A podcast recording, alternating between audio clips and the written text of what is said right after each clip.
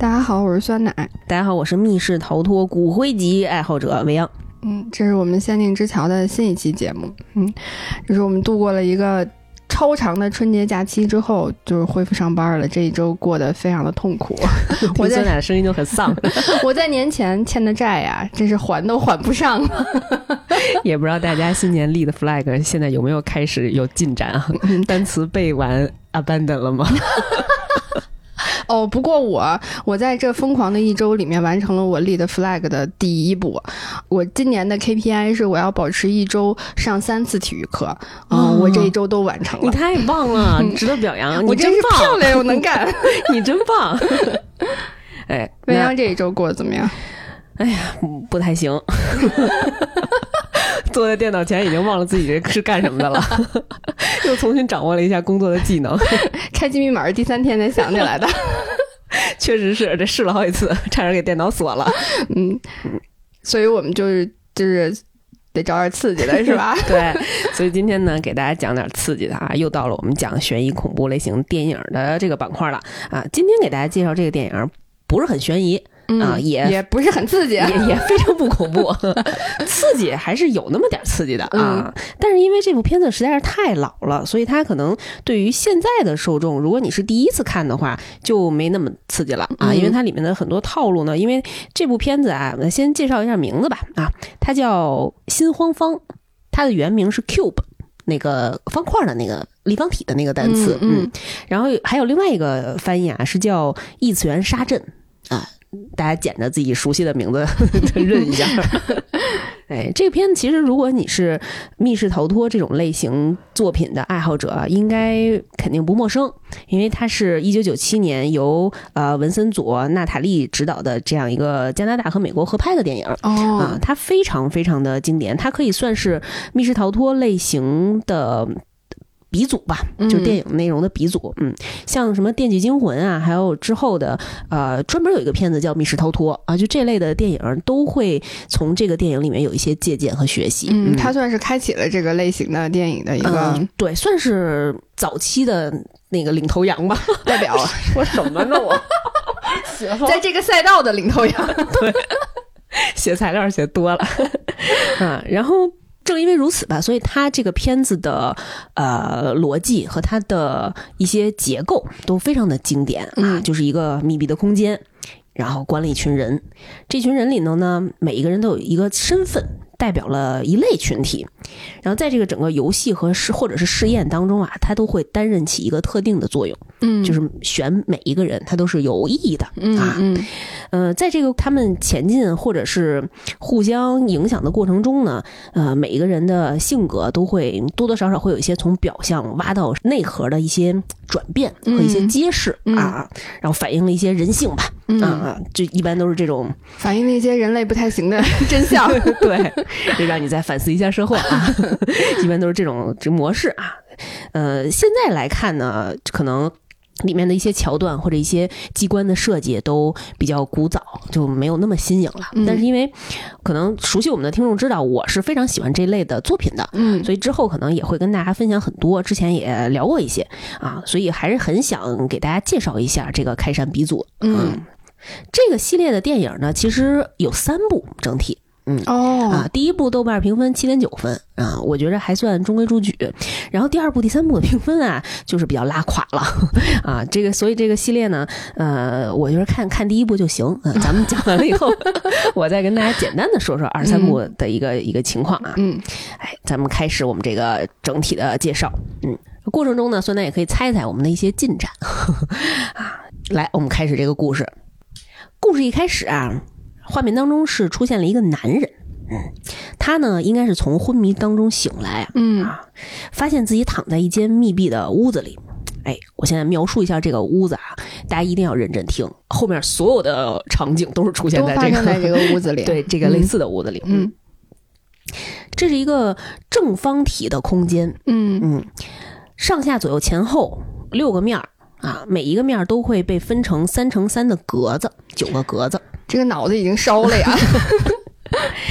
呃，我目测了一下，每个格子呢大概一米五左右，所以你得加一下，大概这个房间是四四到五米，嗯，四到五米宽，四到五米长，四到五米高哎，这个格子上啊有一些呃密密麻麻的线条，然后看着非常有科技质感。嗯，这间房间呢是亮着白色的背灯，嗯，就是你发现这个六个面儿啊，它背面应该是有打进来的这种白色的灯。嗯，每一个格子的分界线啊，有大概这么一拃长的一个栏杆儿，然后上面是有可以攀爬的架子。嗯啊、能我能解释清楚吗？嗯，可以所以其实你是可以从这个屋子里爬到这个屋子的房顶的。房顶啊，嗯然后这个房间的每一个面儿啊，每个面儿中间最中间的那个格子是一道金属门，就是那个方块儿是一个金属门，嗯。像一个呃保险箱一样，它上面有一个横着的把手，嗯。然后你需要把那个把手旋转一百八十度，再往外一拉，哎，这个门能被打开。嗯。啊。这个门呢可以上下左右就是移动到另外一个格子的位置，你能通过这个门啊进到另外一个房间，那我是得爬过去，嗯嗯，这个钻过去，钻过去，哎，你钻过去这个过程呢，中间大概可能也得有个一米五左右的一个深度吧，啊，这个钻过去的这个过道。这个门呢，如果你不动它的话，大概半分钟，它可能自己就会关上，嗯差不多这么一个结构啊。大家已经了解了啊，你已经进入这个陷阱了。听着就会发生很多事情的样子。是，然后这个男的吧，他也就把上下左右前后每一间房间都打开看了看，结构都差不多，就只是背光的颜色不一样。哎哦有泛着红光的，嗯泛着蓝光的，嗯放着绿光的，放着黄光的，基本上就这么几个色儿。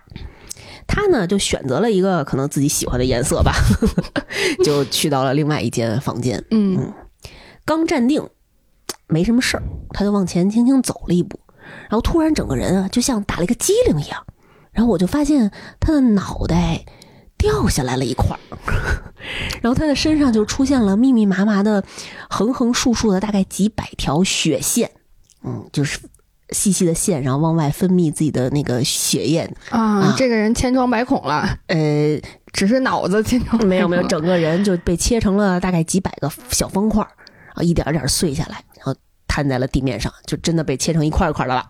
所以说呀，就是不能有好奇心。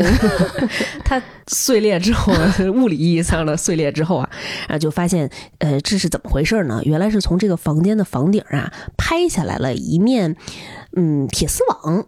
就是，但是它这个网子每一条线都像那种锋利的利刃，嗯很尖锐，直接把它就穿透了，啊啊，把它拉成了几百个小方块儿。嗯哎，然后这个人死了之后，哎，这铁丝网自己咻咻咻咻收回去了，非常智能啊！我以为这是一个主角儿，结果他上来没三分钟死了。啊，这个时候才出现了电影的片头，是不是很套路？先给定个调。哎，我们终于进到正题了。这个故事啊，其实是发生在另外一个同样的类似的房间。嗯一开始的时候啊，是一个黑人警察，他爬进了这么一个刚才我们介绍的这个白色背光的这个屋子里啊，没想到呢，这个屋子里已经有一个男的在这躺着了。这男的好像刚被刚被撞了头，反正迷迷糊糊的，然后躺在那儿也也站不起身来，一直特别懵逼的状态啊。这警察等了一会儿呢，他就发现有陆陆续续的呃不同的人从前后左右各处往这个屋子里爬来。那他还听见有人喊救命啊，他又去接应了同样的这样的陌生人。所以听起来感觉只有白色背光的房间是比较安全的。嗯，现在不好说，嗯但是你发现了一个呃盲生，你发现了一个滑点。嗯，我们待会儿解这个扣儿啊。嗯啊，就是陆续来了人之后呢，我们就省略中中间的过程啊。我们发现啊，最终这个定格有这么几个人在这个屋子里齐聚了，有一个黑人男警察啊，我估摸着大概三十五到四十岁左右，壮年，嗯。有一个刚才我们说摔懵逼了的那个 啊，那个男生啊，他呃，现在先给大家交个底儿啊，哎他是一个工程师，嗯，他自己的职业是个工程师，看起来大概也三十多岁出头，三十出头啊啊，来了一个女医生，嗯，看上去呃年纪不小了，可能四十五岁左右啊，还有一个女大学生，嗯，挺年轻的啊，二十岁。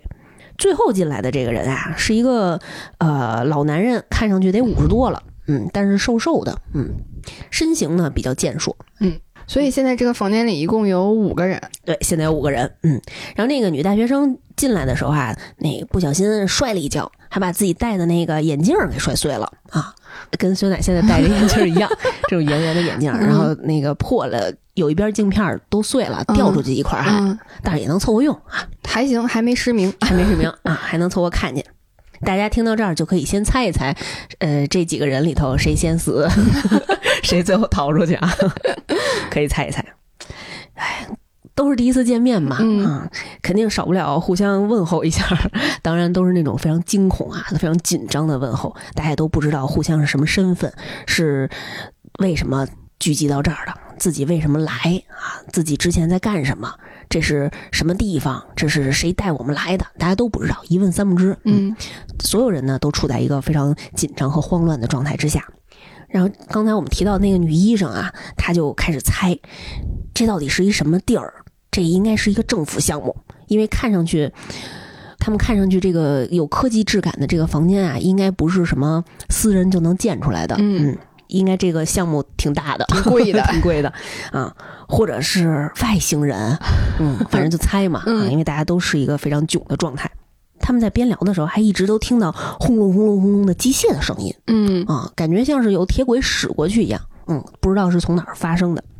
这时候呢，我们那个啊男警察就发话了，他就支棱起来啊，毕竟是这个这个身份嘛啊，他就建议大家，嗯，首先先别乱走，因为呢这个地方有陷阱，嗯，因为他刚才从另外一间房间进来的时候，差点有一个机关把他腿给切了。嗯他因为比较矫健，所以逃过了一劫。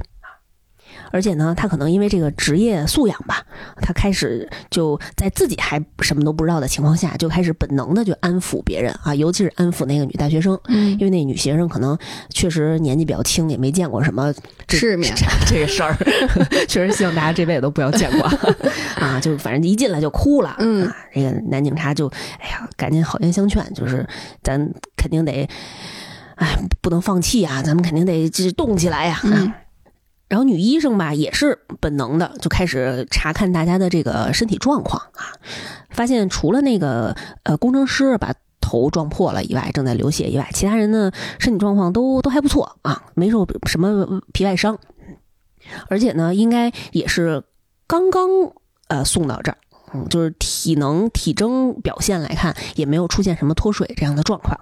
大家在交流的时候啊，就发现最后我们提到那个五十多岁那个老头老男人，嗯他一直闷不作声，表现得非常冷酷，嗯，也不跟大家搭茬儿，不跟大家交流，他一直在解自己的鞋。他们穿的啊都是统一的那种像，呃，监狱里那囚服一样，是那种灰色的制服，嗯然后是穿的那种黑色的马丁靴。嗯就看那老男人呢，他把鞋带拆出来之后啊，系在那个鞋上，就是把那鞋带拉得很长啊，然后打开旁边的一扇门，把这个靴子咻一下扔出去了，扔到隔壁的房间了。嗯不知道触动了对对面的什么机关啊，这个鞋子就直接被隔壁房间喷出来的那种火焰就给烧焦了啊！他赶紧把这靴子就拉回来了。大家一看，哦，果然有陷阱，有机关。嗯，这老男人就自己念念有词说这是有运动检测器。嗯，你要是直接爬过去呢，当场就给你烧成炭人儿了。嗯这样呢，就在大家本来就非常慌张的情绪下，又增加了一点焦灼的感觉。嗯，更紧张了。更紧张了。哎，没办法，警察呢还是在继续安抚众人，说那咱们也不能坐以待毙，咱不能就在这房间里干等着，咱确实得走一走，嗯，咱看看这个地儿是不是有出口，嗯，咱可以用靴子探路嘛，啊，既然知道了有陷阱，那咱们就小心一点。嗯，他们就开始用靴子先扔过去，看看对面房间有没有动静，就开始这样缓慢的前行。在这个挪动到不同房间的过程中啊，这个女大学生她就发现，在这个门金属门后面啊，每个房间呢都有三个三位数字，嗯，什么五七六啊、三八四啊、二三幺下一组数字 是什么？想起 奥数题了。啊，也可能是两位的，但是就是比如零三二这种，嗯，大家呢也不懂什么意思啊。工程师就接了一句：“希望不是有几亿个房间吧？这不能是一个那个数房间的标号吧？啊，这吓死人了！”哎呀，女医生就说了，在咱们现在这种情况下，既没有水，也没有食物，尤其是在这种高压的精神状态下，咱们最多就只能撑三天。希望不像你这个乌鸦嘴预言的这样哈，没有那么多房间。这时候呢，刚才我们那个呃五十多岁的老男人就扔给了这个女医生一个纽扣，让她含在嘴里，说这样呢可以分泌唾液。感觉他是不是经验特别丰富？嗯，虽然我不懂，但是不明觉厉啊，就是刺激你分泌唾液，就让你不会那么口干啊，可能能坚持的时间会更长一下，就在没有水分摄入的情况下。嗯，他们就这样缓慢的继续前进，继续去探索。嗯，当他们打开一间透着红色背光的房间的时候，啊，这个老男人把这个靴子扔进去，这个靴子没什么事儿。但是他阻止了众人的前进，为什么呢？因为他闻了一下，他说隔壁这间房间空气非常干燥，很可能有分子化学探测器，只能检测出活物皮肤上分泌的这种硫化氢。这个老男人听起来非常的懂啊，是啊，非常懂啊。这个警察很机敏啊，可能平时抓坏人也是这个本能，他就觉得你不对劲儿，好像这么知道呢？对，非常熟悉这个地方。嗯。你怎么这么熟呢？啊，然后他就看见这个人，呃，胸前的那个制服上写着自己的名字，他们每个人，这人叫瑞恩，他在那念瑞恩，瑞恩。哦，他想起来了，他想起来这个人是一个非常知名的逃脱专家，上过新闻呐，都是那是网红。他曾经从七座重型监狱里越狱成功了。哦，这这么个逃脱呀？对，那真的是。网红了 啊，就没想到居然把这样的人跟我们这些看似比较平凡的人啊，就放在一块儿了。哎，听到这个警察说这个人的资历，大家都兴奋了，说。跟着他走，咱肯定有肉吃，咱肯咱肯定能出去。嗯，这个瑞恩听完大家的这个絮叨啊，就特别不忿儿啊，特别冷漠。然后他一边向另外一间房间爬，一边表示说：“没错，我就是 fucking 逃脱专家瑞恩。我就我真是漂亮又能干，我就是你们口中的瑞恩啊！你们就是我现在之所以带着你们一块儿走，就是因为我需要你们的靴子。”所以你们就别在这逼逼了，也都别说话，别影响我，别乱猜，也别想以前你们都是什么地位的人，什么身份，就聚焦在当下啊，努力让自己别被自己害死，就完事儿了。嗯，就听话，别找事儿。嗯，就是显得是不是还挺利索的？对，突然一下他成为了领导者，没错。嗯，感觉还挺有范儿的，一下就起范儿了。说完这个呢，然后他就跳到另外一间房间了。你猜怎么着？挂了。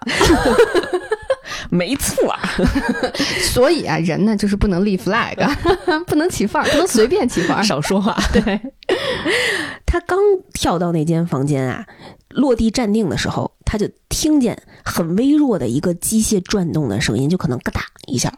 他自己呢就说了一句：“糟了！”赶紧就想往后爬。啊，往回爬，结果呢，这个房间就伸出一个机关，然后开始就是无无差别的滋液体，某种液体，这个液体就滋到这个那个瑞恩脸上了，他就捂着脸大叫。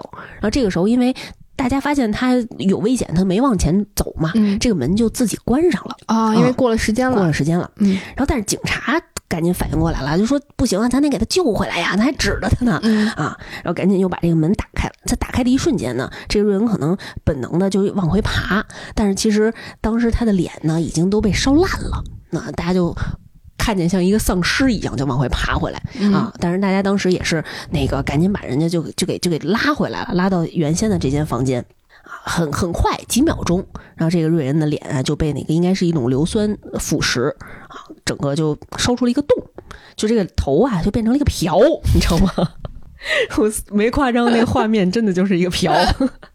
这个洞挺大，这个洞非常大，嗯，这完全溃烂了。当时那个女医生还想冲过去，就是看看能不能救一下，赶紧被这个警察就给拦住了，就给抱住了，就别去啊，万一再见着你什么的。等这个瑞恩。这个冒完的烟儿干了，结束了之后，哎，警察说这下好了，就这，就 fucking 逃脱专家呢，还 刚燃起的希望就一全都滑铁卢了，就被浇灭了，大家就又崩溃了呀！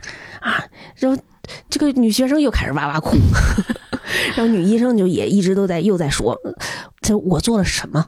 我做了什么坏事儿，要遭受这样的惩罚吗？就开始一直在反思自己。哎呀，就警察可能就也看不过去，就觉着。带不动啊！我这个队，我就说那个别想了，别想了，就赶紧聚焦当下，咱那还得想怎么出去呢。这时候工程师指了指旁边那个尸体，说他刚才也是这么说的。工程师写剧本了。就是就是泼冷水，你知道吗？这警察真的非常生气，在当时那个情况下，真是觉得带不动。要不是因为我是警察，我可能也真不想带你们了。嗯，我不知道他心里怎么想啊。反正他那个面部微表情，就是很已经开始要愤怒了。嗯，这块呢，其实或多或少啊，慢慢的展现出来这几个不同的人他们的一些性格特点了。啊，我不知道刚才大家听的时候有没有。Get 到一些重点，警察呢还是继续想解决办法。哎呀，他就觉着选定了咱们肯定是有理由的，有道理的。你看，咱们现在这几个人当中，有警察，有逃脱专家，有医生，还有呢？还有呢？还有学生。但是他就问那个学生：“你平时干嘛？”学生。哭啊！我平时就哭啊，我平时也不干嘛，我就上课，上完课跟同学出去玩儿。我就是一个很普通、很平常的小女孩儿。然后我爸妈也非常普通、很平凡。我也不知道为什么我被选了。然后工程师也不说话，就除他工程师除了泼冷水也不说别的。咱们就发现吧，现在这个阶段，这个警察就一直想破局，就是想找方案。然后这个医生呢，就一直在想动机和根源。嗯，就是对方究竟是谁，想要什么，想要我们做什么。想问题的本质，这个女学生呢就想躺平，想哭唧唧，然后这个工程师呢就想放空，就特别丧，嗯嗯，一直在泼冷水，然后就是在自己那儿絮叨啊，死了一个，还剩四个，没什么追求，特别颓废。你问他问他什么，他就他也回答，但是也不会主动想办法，也不会主动为这个团队做出什么贡献。那警察就生气呀，就开始怼他。啊，就骂他，你你没价值，嗯，你是社会的 loser，就是因为社会有太多你这样的人啊，所以现在还才发展的不行，这上价值了。工程师就反问他，那你牛逼，你厉害，你你为什么想出去？哎，警察就是说，哎呀，我其实有三个孩子，他们是我的希望，嗯，我肯定不会放弃的。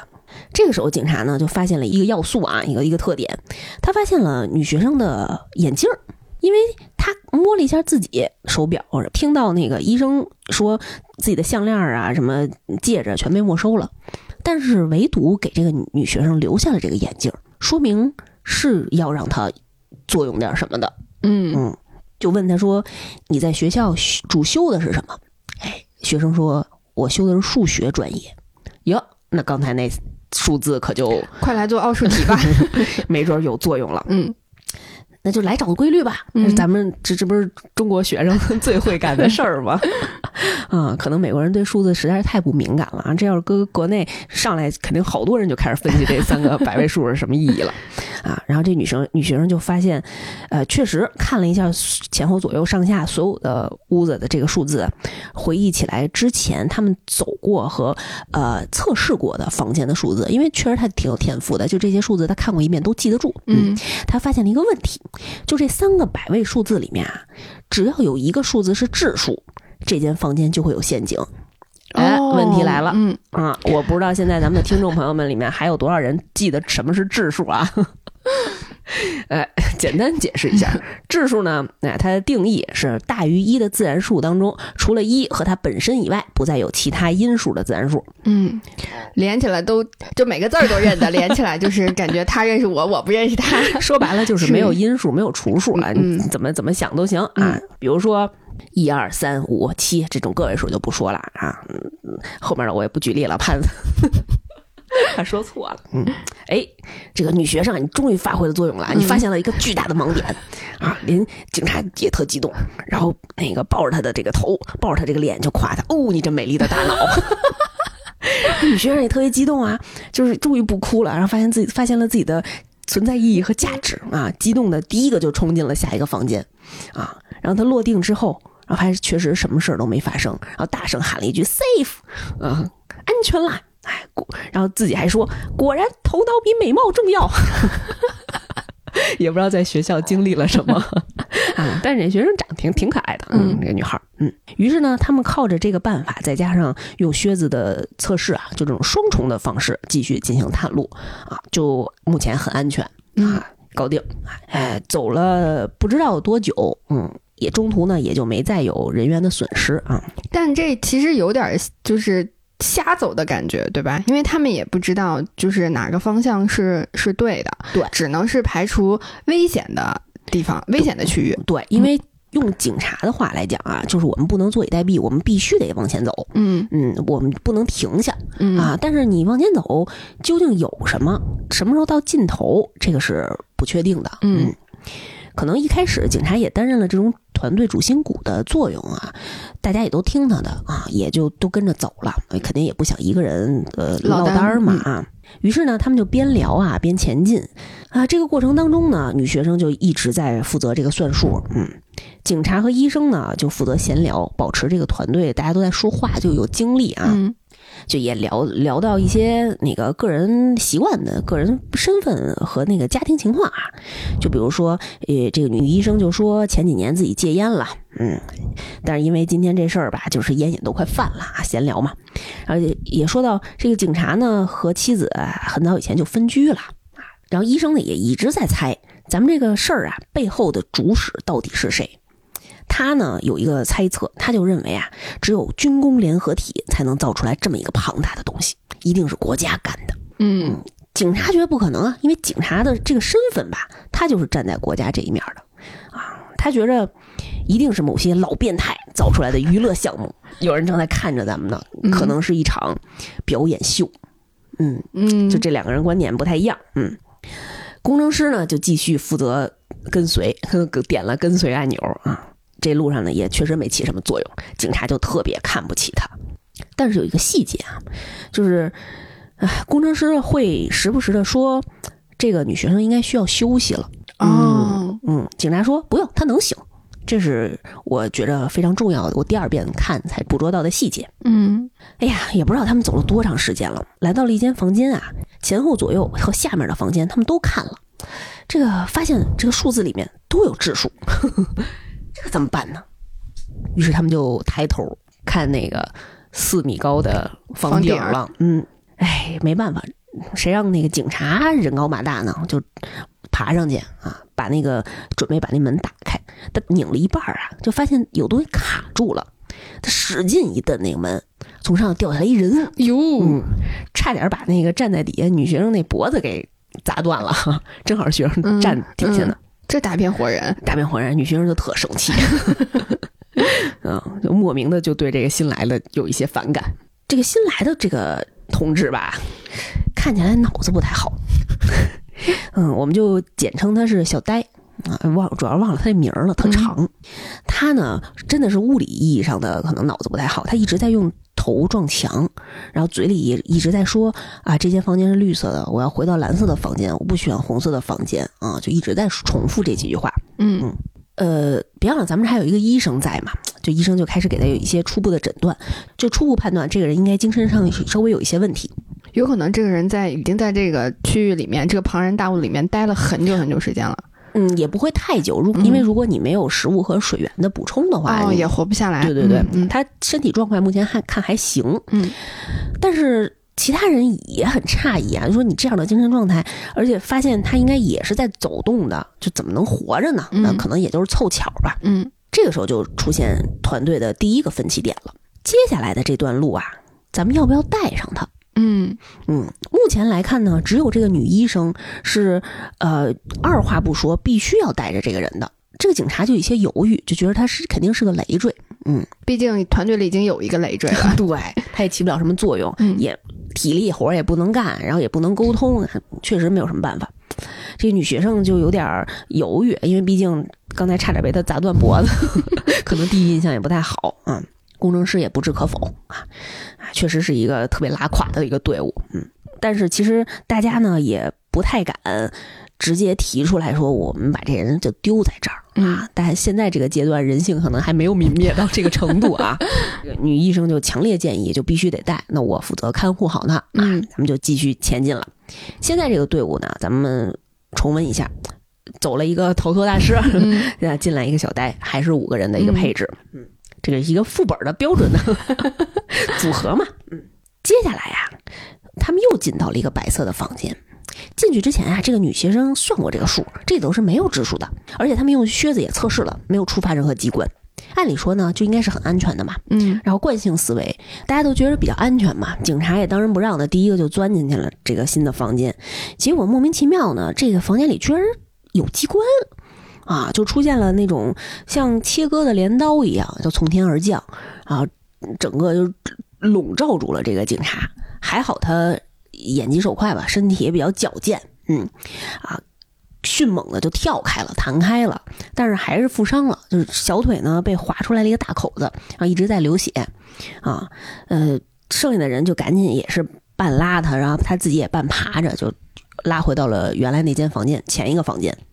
警察就非常的愤怒啊，就是因为确实你受伤了以后能能理解啊，就心情肯定特别不好，而且这时候呢，那个小呆。这个时候，小呆呢，他在遇到气氛特别紧张的情况下，他会发出尖叫，他可能自己也控制不了，嗯，然后警察就更烦了，就是又疼，然后你身边啊一直在尖叫，他就让那工程师去安抚住小呆，让他闭嘴，剩下的那个女学生和女医生，然后再过来给他止血啊，然后再看他有没有情况，然后这个警察就小声跟他们俩说，那工程师肯定有问题，他知道那里头有机关。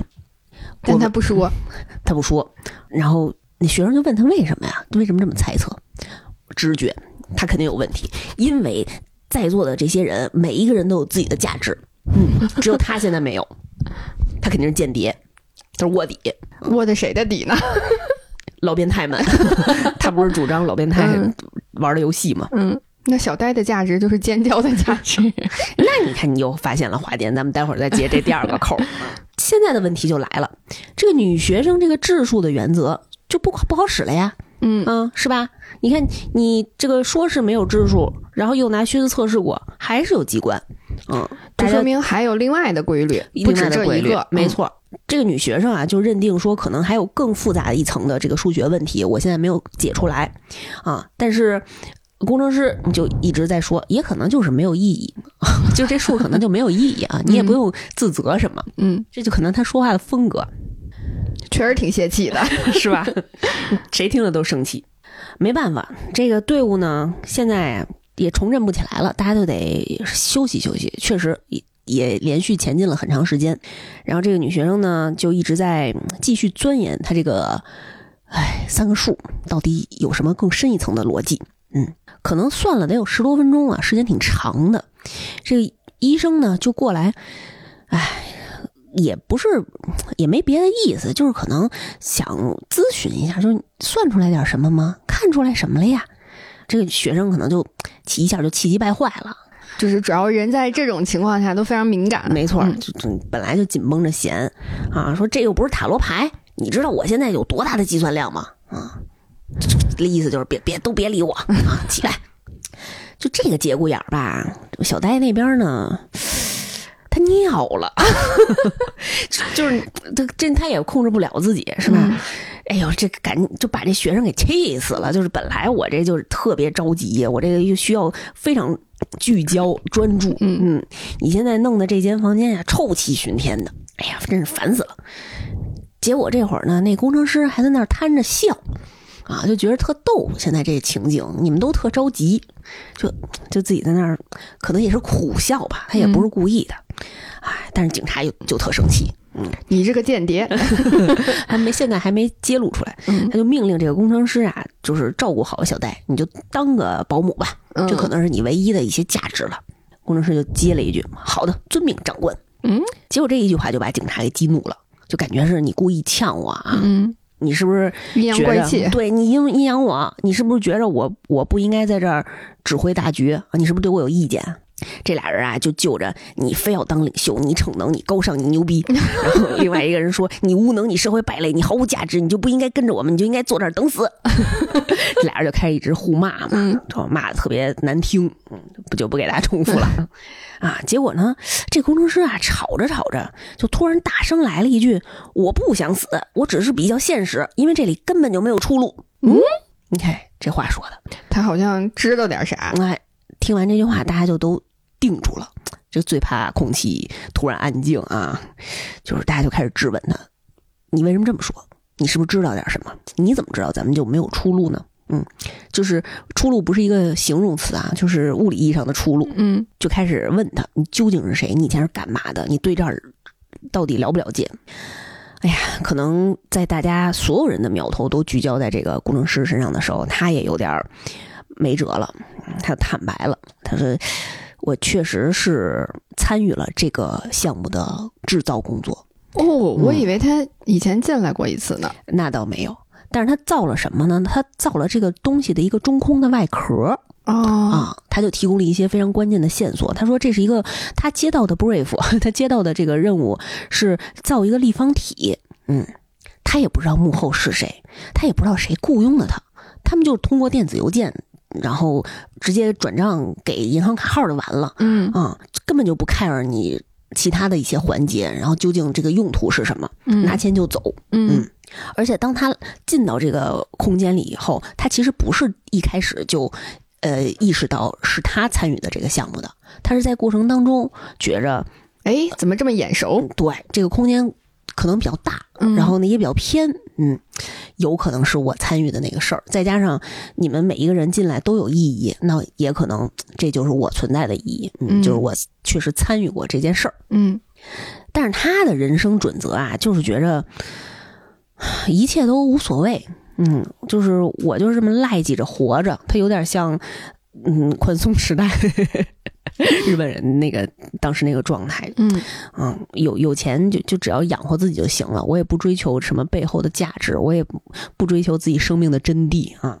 所以呢，你们那些猜测其实都没有意义啊，没有人看着我们，没有人在乎我们，这就是一个废弃的工程。我们之所以在这儿，就是因为这项目它失控了，我们可能都是被废弃的人扔在这儿的。就不会有人管我们是不是绞尽脑汁，然后互相厮杀，最后冲出去，然后得一大笔奖金啊！也不会说是什么政府组织，然后就专门拿我们做实验的。你们都太给自己脸上贴金了 啊！这么悲观，他特别悲观。嗯，这就是他反映出来的性格。嗯，哎，他反映出来这个性格没关系，他自己是自洽的，但是别人就有点听不过去了，尤其是警察。嗯，警察开始啊无能狂怒起来啊，再加上身上有伤，然后本来就一肚子火没地儿发泄啊，就冲着工程师胖揍了一顿，下手可狠了啊，身上都反正都吐血了。女大学生当时还是比较理智的啊，她当时反正第一时间也阻止了警察，就是质问了这个 半血的 半条命的工程师关于这个外壳的一些详细的信息。嗯，得知呢这个外壳有有且只有一个门。但是工程师不知道这个门具体是在哪儿啊？但是呢，他知道这个立方体整体的一个面积。这女学生呢，就通过步测，就测出她现在一间房间的一个大致的面积，推测出来啊，整个这个立方体大概有二十六乘以二十六乘以二十六，就是横竖和对高深啊，都是二十六个房间。嗯，一共有一万七千五百七十六个房间。嗯，听到这个数字，那个女医生当时就要吐了。那些房间的编号确实没有什么意义，就很绝望。大家觉着听完这个庞大的数字，但是呢，这个女学生就突然意识到，那些房间的数字有可能是坐标轴。哦，嗯，x y 轴、z 轴，嗯，啊，这数可能是他们的一个定位。她就。反正也没没别的事儿了，就是也没别的思路，他就抓的这这条线儿又夸了夸自己聪明的脑子啊，然后就在推测现在的这间房间啊，距离边缘只有七间屋子的距离。呃，我省略了一下中间他们那个数学推算的这个逻辑啊，嗯，啊，还是有希望的，因为边上可能只有七间房间了，咱们只要靠着质数原则，再加上靴子的实验。啊，再加上一半的运气吧，啊，往前行走七间房间，没准咱们就能摸着边儿啊。嗯，于是呢，警察就主张让工程师第一个进，他存在的价值就帮我们去试险。嗯，但是那时候医生呢，啊，非常不同意这个毫无人性的这个建议啊，他就主张大家轮流轮流第一个进。这个时候其实，呃，医生的性格和警察的性格在这儿立的已经挺鲜明的了啊，就医生一直在。嗯，保护这个团体里面每一个作为个体的人员，无论是当时他就是保护小呆，带着小呆一直就是跟着大部队走，还是现在他觉着，嗯，大家都是公平的，每一个人都应该参与到这个危险的测试当中。警察就一从一开始的啊大哥，嗯，一个安抚大家的身份，现在变得有一些专政，有一些强权，嗯。哎，你看，就发现，在这种极端条件下，大家的性格就开始有一些变化了，内心的阴暗面就有一些人就开始展露出来了。后面估计冲突也会越来越多了。没错，大概呢，走过了五六个房间啊，马上就要到这个学生推测的边缘了。嗯，他们要再往后走一间房间的时候，发现啊，这个上下左右前后都有陷阱。这可怎么办呢？走进了一个死胡同，走进一个死胡同。学生就主张，那咱们往回退呗，那再换一个。之前可能有哪两个屋子里头都是没有陷阱的地儿，咱再找一条路。嗯，警察就说不行了，咱咱因为你不知道往后退还会出现什么死胡同啊，咱们的体能、咱们的精力、咱们的现在这种心理和生理的状态都不足以支撑咱们再退回去了，怎么办呢？就只能矬子里拔将军。他们就发现脚下的那间屋子，可能是陷阱，危险级别最低的。哎呀，危险都是很危险，但是触发的那个机关是有逃脱的可能性的。啊，是怎么回事呢？他们脚下那间房间是一个声控的机关。哦，只要一出声儿就呲出来全是刺儿，就给你扎成筛子。嗯，你要不出声这间房间就是一空的。嗯，他们想了半天。做了很多思想斗争，终于决定呢，还是都从底下这房间走。但是这有一个非常大的隐患呀，嗯，就是爱尖叫的小呆。没错啊，你看你又发现了。呃，当时这个队伍里啊，就又出现了两派斗争。嗯，警察呢是非常非常坚定的，不许让小呆跟着。哎，这个女学生呢也觉着隐患太大了，还说我们之后回来再接他。工程师一开始也不发表意见，医生就急了。医生说：“说来接他，你们自己信吗？啊，就说出来，我反正是不信的啊。现在我们只要把他放弃在这儿，就相当于我们把这人杀了。嗯，你们现在就是泯灭人性了，开始啊。以前呢，遇到危险，那起码那是客观原因。你现在是主观，你们要杀人，我绝对不会同意的。嗯，反正这两派呢，就争得非常激烈。”哎，最后这个工程师呢，就是他们还是得少数服从多数嘛。工程师也建议说，还是得带着他，不让他出声音，嗯，就让小戴自己用手捂着自己的嘴，嗯，一只手捂着，一只手可能需，因为他们下楼的时候需要倒吊着嘛，就爬过去。嗯，他提出这个建议呢，换来的代价就是他要第一个下去，嗯，完成这个探险的任务。还好呢，这个过程比较顺利啊，就是有惊无险吧。就中间他呢，呃，也差点就在爬栏杆的时候摔下去啊，但是也没什么危险。然后去到了下一个呃比较安全的房间，嗯，然后开始呃接应大家，陆续的是女医生啊，然后大学生啊，最然后小呆呀，最后才是警察。这小呆呢，这个爬过来的过程也非常刺激，这个路上啊。他还转错向了，还想往 另外一个房间走。哎呦，给给那个医生急的，然后赶紧过去接他。嗯，很很很惊险。当时那段是一个无声的表演，因为不能发出声音嘛。反正看着大家都诶挺挺紧张的，嗯，心悬着一条线。然后最后呢，是这个警察快要就当这个警察呀快要走到终点，快要走到另外一间房间的时候。大家都非常高兴，都伸出手要接他。嗯，这个小呆哈笑了一下。所以说，让小呆用手捂住自己的嘴并不可靠啊。爬过去，大家可能就就放松了忘了啊，嗯就没看着他。而，这个警察赶紧一下就窜进来了啊，就其实他还当时还差个两三米没进来呢。嗯，窜进来之后，我就揪着这小呆的这个领子就要揍他，哎，气气坏了，说你你一定也是间谍，我跟你说，你这个装疯卖傻，你一定就是为了来害我们。嗯，女医生赶紧就拦住他了啊，而且冲他怒吼说你你别在这儿撒疯啊，你现在就像纳粹一样，太非常强严厉的指控对啊，嗯，太独裁了，对，太严厉了。就当时就是这个警察听完了以后，就感觉你这比我比骂我是恶魔还要过分嘛，就直接就怒了。嗯，这个怒气呢，直接转移到了这个医生身上。他呢就开始疯狂的用言语攻击女医生，骂她是个烂好人，说你在这儿唯一的理由就是因为我让你留在这儿，然后就用一些极其下流且非常侮辱的词汇啊，就开始辱骂这个医生，而且还扇了他一嘴巴子，动手了，他这可真是有点过分质啊，质变了。嗯，哎呀，这个女医生就捂着自己脸呀，就说：“我终于知道你妻子为啥为什么离开你了啊！你现在呢表现出来的这种愤怒，再加上嗯你喜欢年轻女孩子的这种状态，因为呃前面的那个侮辱她的那些词汇，就是骂她老女人啊什么的这种啊，女医生就说你肯定是因为家暴而且出轨。”就可能点着警察了，嗯点上他了，而且医生还接着说：“你肯定在家还打你的孩子。”警察就被戳到痛处了，全说中了全说中了。警察就感觉被戳到痛处了，然后一时之间都没有反应过来，就愣在了那儿。这时候，这个学生啊，这女学生就突然站出来说：“就大家别吵了嘛，咱们已经到了边缘了啊！你们都不好奇外面是什么吗？不看看吗？”啊，他们就赶紧啊，就打开了冲外侧的那那面呃金属门，结果向外看去呢，发现外面是黑夜的状态，就是黑漆漆的一片，有一些微风，嗯，但是不明显，既看不到有多深，也看不到对面有多远，就不知道对面有什么。这怎么办呢？经过了这么多折磨，终于大家到边缘了，肯定也不能就说放弃了，他肯定再探索一下。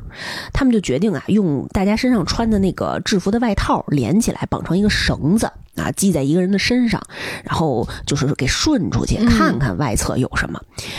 警察这个时候还是有职业精神的，他还是主动提议，那我下去看看。女学生这个时候阻止他，他说：“你你太重了啊！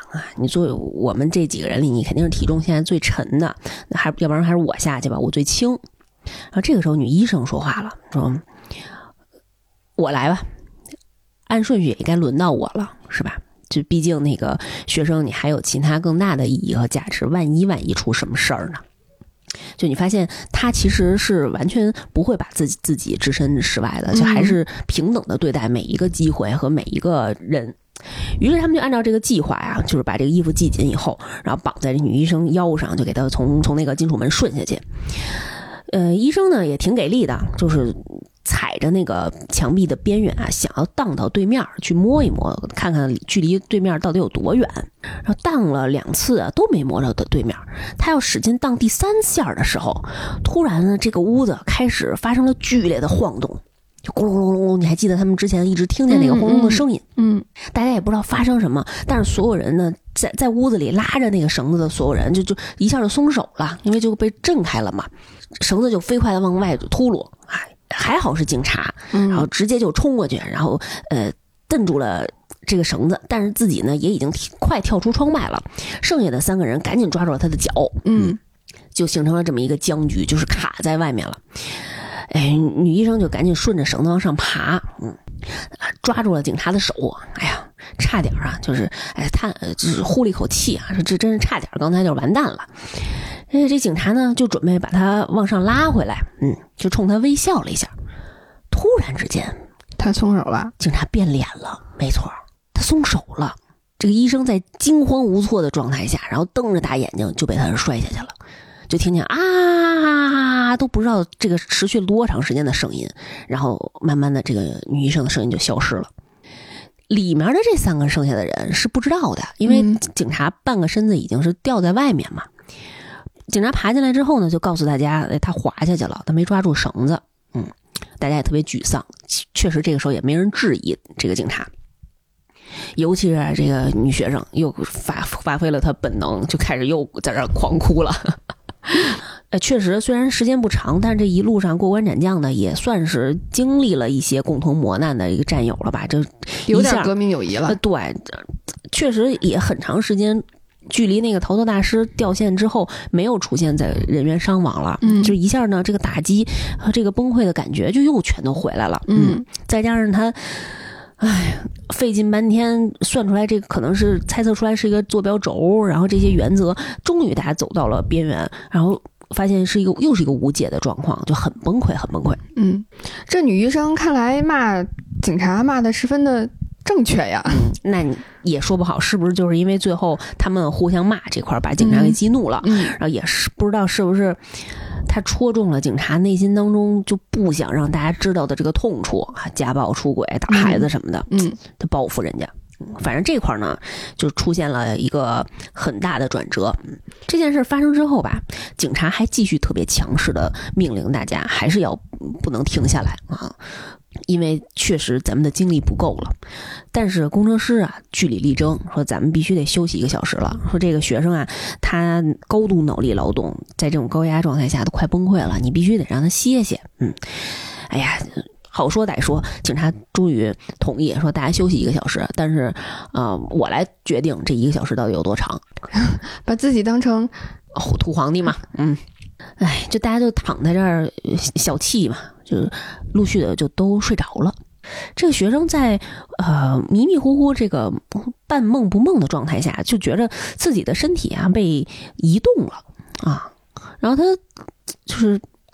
慢慢的睁开眼睛，发现他跟警察现在在另外一间房间，在原来那间房间的隔壁啊。然后这个警察呢，就一直在他耳边在说，像洗脑一样的跟他说：“说工程师一定是间谍啊，那个小呆也一定是间谍。现在只有咱俩是关键啊！你看我有强迫的身体，你有这智慧的美貌的大脑，我是一个男的，你是一个女的。”你是锁，我是钥匙。你这话是不是听着越来越不对劲儿？听着他才像老老变态呢。没错，他说到这儿的时候，他就开始伸手了，就摸人家。然后这这学生就一下就就清醒了，就吓坏了，尖叫啊！哎，这个时候臭流氓真的是。这个时候，那工程师和小呆呢，就从对面啊，就是赶紧就爬过来了，然后一下把那警察警察给撞开了。现在相当于嗯三对一嘛，啊。这这边还是人多点儿，警察呢也没敢直接，呃，硬硬碰硬，但是呢，他还是继续试图分裂这个女学生，就说剩下那俩人是间谍，那个医生也是，因为他知道我们家的情况，他怎么能猜得出来呢？所以他滑下去了，因为他越界了。大家就听出来了，这事儿不对，嗯，然后那个女学生就反问他：“是你把他摔下去的？”警察没接话，完了，大家就知道这是这件事儿是警察搞的鬼啊。就非常非常的生气，然后也决定，嗯，肯定是不能跟他再继续同行、继续合作了，就让这个警察自己一个人离开。嗯，哎，警察没办法啊，就准备转身走开，但是没想到啊，大家以为他是往外走，结果他反手啊甩过来了一个靴子，就直接砸到那个工程师面门上了。人家还是职职业干这个，就是体体能还是好啊。然后紧接着又把工程师胖揍了一顿。工工程师在这个团队里面的价值和作用就是挨揍，挨揍，挨揍，挨揍。因为剩下的是一个小呆，一个那个女的，就在警察看来完全不是跟我一个级别的，所以我就无所谓。我得先把你这个那个呃，对我最可能有威胁的人先干掉。对，起码是壮年的男性吧，先把你干掉。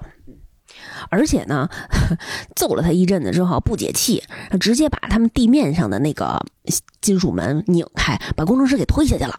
哎呦，四五米高啊！这摔下去，那这这本来身上就一一身伤啊，呃，还好不是头朝下。嗯，这工程师呢没有被直接摔死，但是反正本来就半管血了，现在可能也剩就剩三四分之一了。没想到呢，这个工程师掉下去之后吧，咯咯咯开始乐了。不会是精神错乱了吧？啊，大家都觉得他精神是不是有点就不行了？嗯，然后发现他边笑啊，然后还一直在说：“哎，原来如此啊，怎么回事呢？”这警察跟女学生就赶紧下去看看，就发现啊，下面的这间房间里出现了一具尸体。这具尸体是是谁呢？是那个老男人，没错，他们走回了原点。没错，嗯，他们原来一直都在绕圈子呀。嗯，这工程师大家都能理解他为什么笑了，嗯就是我就说没有意义，我就说不要再挣扎。我就说这世界上一切都没有意义，咱们费这么半天劲，还不如就在这儿躺平呢。嗯，哎呀，警察这个时候心里那个防线可能也就决堤了，嗯跪在那儿开始也开始掉眼泪了，就觉着哎呀完了，无望了，自己可能今天就撂这儿了。这时候非常戏剧性的，还是小呆还凑了过来，然后一直在摸那个警察的头，仿佛是在安抚他，因为之前那个女医生一直在摸他的头，然后嗯让他呃平静下来。你觉着还挺反差的，虽然警察嘴里一直在念叨你给我滚开啊，嗯工程师笑了一会儿啊，呃，可能也没劲儿了，就不笑了。但是他突然意识到一个问题，他就爬到旁边右侧的那个金属门上，把那个金属门一打开，发现外面是边缘，是黑暗啊！你不觉得就有一个问题吗？上次他们来到的这间房间，前后左右可都看过呀，嗯并不是边缘。旁边那间房间应该是杀死这个逃脱专家的那个喷硫酸的那个房间。嗯，现在那间房间去哪儿了呢？所以这个立方体是一直在转动的。没错，嗯，不是他们在兜圈子，嗯是这些房间在动。嗯他们就推测出来，原来一直听见的那些轰隆轰隆的声音啊，是这些房间在华容道呢，它在挪地儿。嗯这又给女学生了一个非常大的一个灵感啊，又开始算数了，他自己又被点燃了啊，他又从这些数字里悟出了一些新的秘密，他就呃算出来有一间房间是不属于这二十六乘以二十六乘以二十六的，是第二十七间房间，它经过多少次移动呢？它就会挪到出口的那个位置，变成一间桥，嗯，嗯变成一个跟出口连接的桥梁。我们再省略那个一万字运算的部分啊。反正最后他们决定必须要尽快的去呃跑到那间房间，然后等待它转动到呃出口的位置。但他们怎么判定他们进去的那个房间就刚好是那第二十七个房间？呃，他们通过那个数字能算出来，知道哪间房间是。而而且那个女学生也推测出来，那间房间会大概在呃房屋挪动多少次之后，会挪到那个桥的位置，就挪到出口那个位置。嗯所以他们其实时间非常紧迫啊，嗯就得赶紧往那第二十七间房间走。但是，哎，怎么躲过那些机关呢？因为质数原则现在不管用了，然后他们身上确实也没有靴子了，嗯嗯，也不知道你中间要经过多少房间。那本来就剩这四个人了，你让工程师这四分之一的血，他也没法试多少次啊。这个试错成本确实有点高，只有一条命。哎，没办法，还得靠这女学生再研究一下这个房间这个数字的逻辑。嗯，确实，他又发现了一层深的含义。他发现不是呃质数原则，是质数幂的原则。我不讲了，我不解释。讲的我也听不懂。我看到 孙楠的表情，我，不给大家解释什么是质数幂以及那个质数幂到底怎么测算了啊。嗯嗯大家感兴趣的可以自己百度一下，反正我跟姐夫也就这个问题深入探讨了，深入探讨了半天啊。呃，最终的结论呢，就是这女学生说这个数学问题太庞大了。嗯我虽然知道是跟质数幂相关，但是我没有办法呃心算出来这几个数里头是不是跟我这个质数幂那个划等号的。嗯嗯，我没有办法呃心算知道这间房间到底有没有陷阱。嗯这个时候警察就怒了，这就是你的意义，你的价值，嗯，你必须得给我算出来，你可以，你这漂亮的大脑呢？两个人在激烈的呃吼叫当中啊，这女学生就一直在说很多数字，说那你告诉我五五六七的的的质数幂是多少？是几个？你因数有几个？啊，你能算出来，我就叫你爹。结果这个时候，突然旁边那个小呆特别小声的说了一句：“二，它的因数有两个。”哎，这女学生就机灵了，说：“那你告诉我三十的因数有几个？三，没想到吧？小呆是一个数学天才啊，只有计算机能呃算出来的这种庞大的运算，然后他自己能心算出来。嗯，哎呦，给警察乐坏了，说：“哎呦喂，宝贝，我的好大儿。没有丢下你，这是我人生当中做的最正确的选择。”然后他们就哄骗着小呆，就说：“哪个出去我们就给你糖吃，帮我们算数。哎，这这三个数里头啊，哪个是啊哪个是呃几个有几个因数？嗯啊，反正他加上呃女学生的这个原则吧，然后能算出来这个房间是安全的。嗯，他们就一直靠着这个这个原则往前行进啊，确实也没有人受伤。又过了一段时间，哎呀，你也不知道他们在这个房间里待了多长了。这搁我，我可能都已经蔫儿了啊。就是他们确实拖着自己非常疲惫的身体，啊，还是在往前努努力的找出口。走到了一间红色背光的房间的时候啊，就是小呆和女学生先冲进去，警察最后殿后嘛，一般都是。警察要爬出来，刚探出来一个头的时候，这时候啊，在下面的工程师突然把这个门就用力的。推上去，用这个门夹住了那个警察的脑袋，然后向着女学生和小戴喊：“快跑！啊，我来拦住他。”嗯，因为那时候他们已经知道这警察其实是一个杀人犯了嘛，也是，呃，可能呃，工程师也一直在找机会，怎么能够摆脱他。嗯，但是工程师突然这么这么的拼，这么的 上进，突然卷起来了，是吧？哎。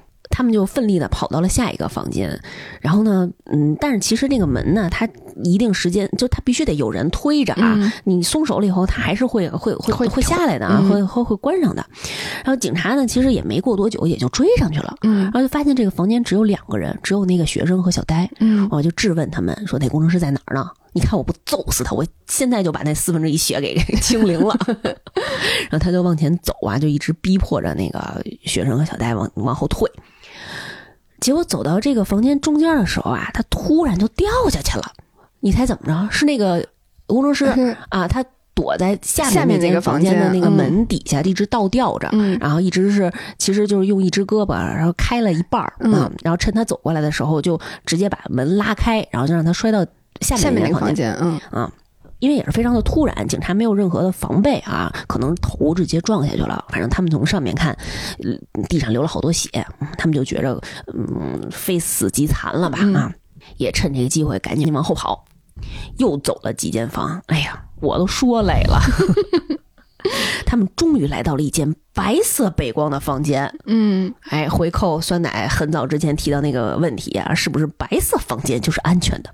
他们回到这间白色房间之后，女学生她突然，哎呀，这个脚下被拉了一下，还挺疼。摸了一下，发现了一个玻璃碎片说明这间房有人来过，有人来过。你还记得一开始的时候我说，这女学生刚进来的时候摔了一跤，把眼镜摔碎了吗？哦，啊，她拿起那个玻璃碎片往自己的这个眼镜片上一对，还能对上。哎呀，我的视力回来了。再想想，再联想一下。这就是他们最开始集合的那间屋子呀，还真是。嗯，女学生说：“我就一开始说嘛，咱们是不是别冲动？全被这个警察带跑偏了。等一等，嗯，可是这个时候，这个学生就心里非常的激动啊。他说：‘哎，终于要出去了。’嗯，果不其然，这个房间呃再移动一次，他们在打开呃侧面那个门的时候，眼中啊映出的就是白色的光。嗯。是出口啊！哎呀，你在可能在经历了超过四十多，我我不知道哈，可能也得有个四五十个小时这种高压、高强力脑力运动的时候，就绝望当中终于燃起了点燃的希望，真的是出口啊！嗯，哎呀，女学生当场激动的就哭了。但这时候啊，工程师就突然苦笑了两下，原地坐下来了。女学生就很诧异，就是你你你干嘛呢？你不能在这个时候放弃啊！啊，她突然意识到什么，然后就冲着工程师喊：“这些都不是你的错。”她以为工程师会觉得是自己参与制造了这个恐怖的监狱啊，她不想不想动了。但是，哎呀，工程师一边苦笑一边跟他讲：“外面的世界是没有我牵挂的。嗯，我不是说在逃避，我是真的觉得没有意义啊。”外面的世界，你问我到底有什么？我觉着只有无尽的人类的愚蠢的行为。他说的对呀，他说的真的对。我觉得他说的这句话可能是这部片子的一个点睛，嗯，是很想表达的一个观点。嗯，唉，但是女学生听完以后笑了笑，说：“但是我觉得我可以忍受，嗯，因为毕竟人家有大好的青春和未来嘛。”哎呀，工程师也笑着点了点头。哎呀，刚要对他说点什么，突然发现你这女学生的胸口啊，刺刺出来了一个铁棍，从她的心脏处扎出来的。原来是警察，不知道怎么哎追上来了，可能是编剧让他来的，他就能来，也不知道怎么他逃脱中了。逃脱了前面的那些机关陷阱啊，也可能是中了一些陷阱，因为警察身上现在满身都是血，嗯然后满手都是血，嗯哎，在毫无防备的时候就直接把这个女学生干掉了啊！警察在刺穿女学生之后啊，把那个铁棍子拔出来，然后直接就往工程师身上戳，哎呀，连插了大概七八下儿，还给插穿了都快。嗯，发生这些事情的时候啊，小呆其实一直在出口那个金属门附近，嗯哎，他就吓得非常害怕，赶紧往那个出口爬。警察追呀、一半身子已经探到这个房间外侧了。突然在伸要收腿的时候啊，就觉着后半身被谁拉住了，然后回头一看，发现工程师没死，工程师死死的抱住了警察的一只腿，就不让他往外爬。嗯所以现在的状态呢，是警察一半身子在这间房间之外，嗯，一半身子在这房间之内。这个时候啊，突然这间房间它动了，它到了那个运动的时间了。运动时间。原本这间房间跟外面是相接的，嗯但是它如果一旦移动啊，它呢又会被封闭的墙面所拼接上。嗯，这就意味着什么呢？意味着警察一分两半儿。他被切断了，嗯嗯，他像肉饼一样的被碾压在了墙壁上，嗯可能呃三分之二的肢体都变成了沫子，铺在了这个墙壁上。终于解决了警察之后啊，工程师实在是没有力气了，哎呀，他拖着自己残破的身躯啊，努力的爬到了刚才那个女学生倒下的那个地方啊，躺在了他身边，啊，面朝上，哎，苦笑了一下，哎，就闭上了眼睛。嗯所以这个片子的最后呢，只有小呆自己一个人茫然无措的向着远处走去，消失在了一片刺眼的白光里。电影就结束了。嗯我非常喜欢第一部的原因就是，它有很多留白啊。对于女医生在这个片子里一直想要探明的，究竟是谁捣的鬼，谁把他们抓来的，目的是什么？然后这到底是哪儿？然后这是一个什么机构、什么工具啊、什么项目，都没有告诉我们。嗯，所以你就会有无穷无尽的猜想。嗯嗯，我一开始说这个片子非常结构非常经典的原因，也是就这嗯，大家可能也听得出来啊，在这个过程当中，呃，每一个人都代表了他们职业所让我们看到的这个身份的意义。比如说，代表了国家机器的警察，嗯代表了人性良知的医生，代表了经验主义的逃脱专家，代表了科学技术的学生，代表了嗯小呆呢。其实我有点犹豫啊，但是我觉得他是代表了一些婴儿般的这个纯洁，嗯，但是呢又背负着救世主的希望，嗯嗯，以及。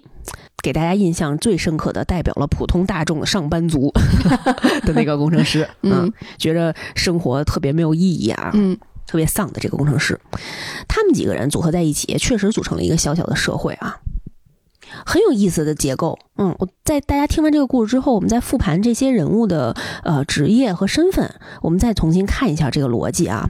我也是看了很多豆瓣的大家的分析啊，就是有的人说的会非常好，嗯，把它套到咱们现实生活当中来啊。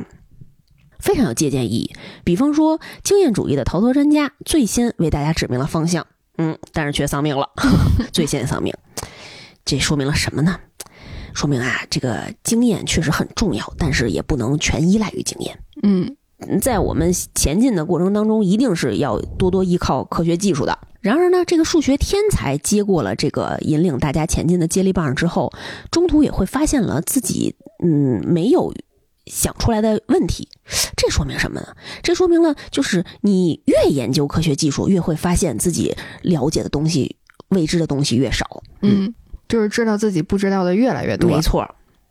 而当大家绝望的时候，是这个最不起眼的小呆，嗯嗯，它代表的这种啊，可能没有常理，是一种呃神迹的这种出现，嗯就是大家没有办法抓住、没有办法预判的这种情况，往往是解决了呃科学无法解释。没有办法达成的这种奇迹，嗯嗯，就很多人分析是不是有一层宗教的嗯，概念在这里面。嗯而另外两个人啊，确实就是转变最大的警察，嗯、他在最开始不断鼓励大家是成为这种领袖的存在，却在最后的时候变成了大家的这种噩梦。嗯，是不是也说明，就是如果一个人在权力长期的浸泡之下，他是不是就是这种也是经验主义 啊？也愈发的会被这个强权，唉，推导到自私、冷血和这种残酷的本性。嗯，就是可能被强权所迷惑，嗯，不能够接受你挑战我。没错，嗯嗯，大家都得听我的。嗯然后最终呢，也是导演通过医生的嘴告诉了观众，你这样就是纳粹。嗯呃，而代表人性良知的医生，其实从始至终啊，一直在以这种群体守护者的姿态，嗯然后安抚着每一个人啊。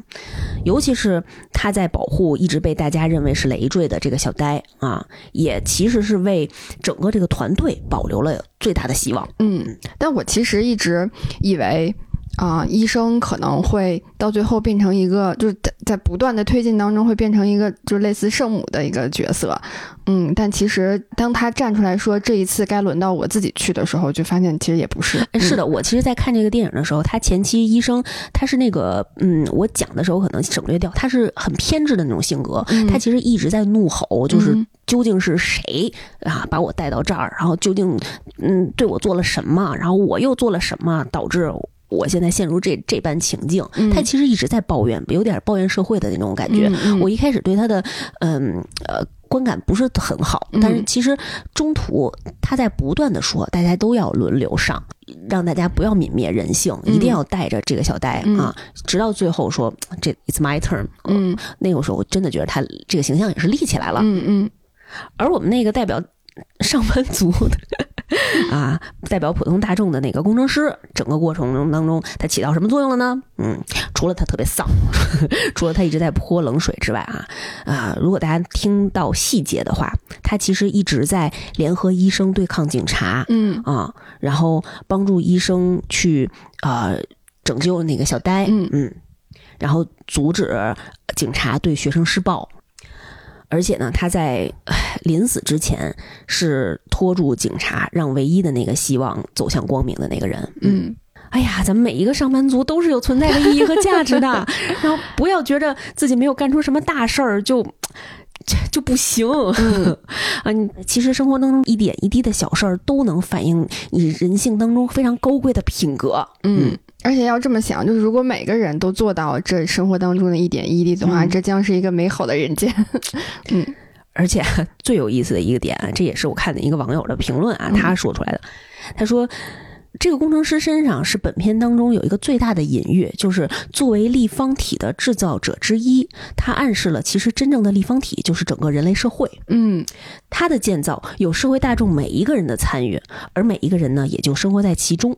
其实我们每一个人可能是因为种种的一些原因，无论是内在的压力或者外界的舆论，可能都会作茧自缚，把自己困在这个立方体当中，然后想找到出路，但是一直在无论是原地打圈儿，还是啊你这个环境在打圈儿，嗯，都让你陷在其中，没有办法自拔。嗯嗯很经典的一个电影啊，就虽然现在虽然它的机关都非常机械，现在看呃也有一些老套啊，这些人物呢也都非常典型，非常嗯。符号化，嗯。嗯嗯，但是我觉得是这个系列的一个很好的开山鼻祖，嗯。大家感兴趣的话，其实也可以自己看看啊，嗯因为我在讲述的时候，可能一些血腥暴力的环节没有办法给大家描述出来，嗯，确实有的环节还是挺刺激的，但是整体听下来还是挺同意啊、呃工程师说的，就是没有什么留恋。然后嗯想想这个世界真的是一个巨大的草 草台班子。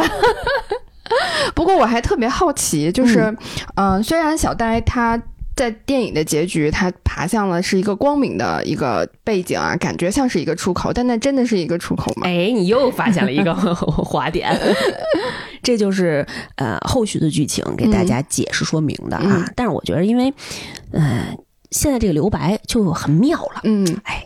呃，也不用不感兴趣的，没有那么感兴趣的朋友呢，也不用往下往下看啊。嗯除非呢，你是非常想知道这个答案啊，嗯你可以看看第二集以及第三集。第三集是呃第一集的前传。它解释说明了到底这个机构、到底这个设施是为什么建造出来的，它背后的主使者是谁，嗯以及小呆的身份。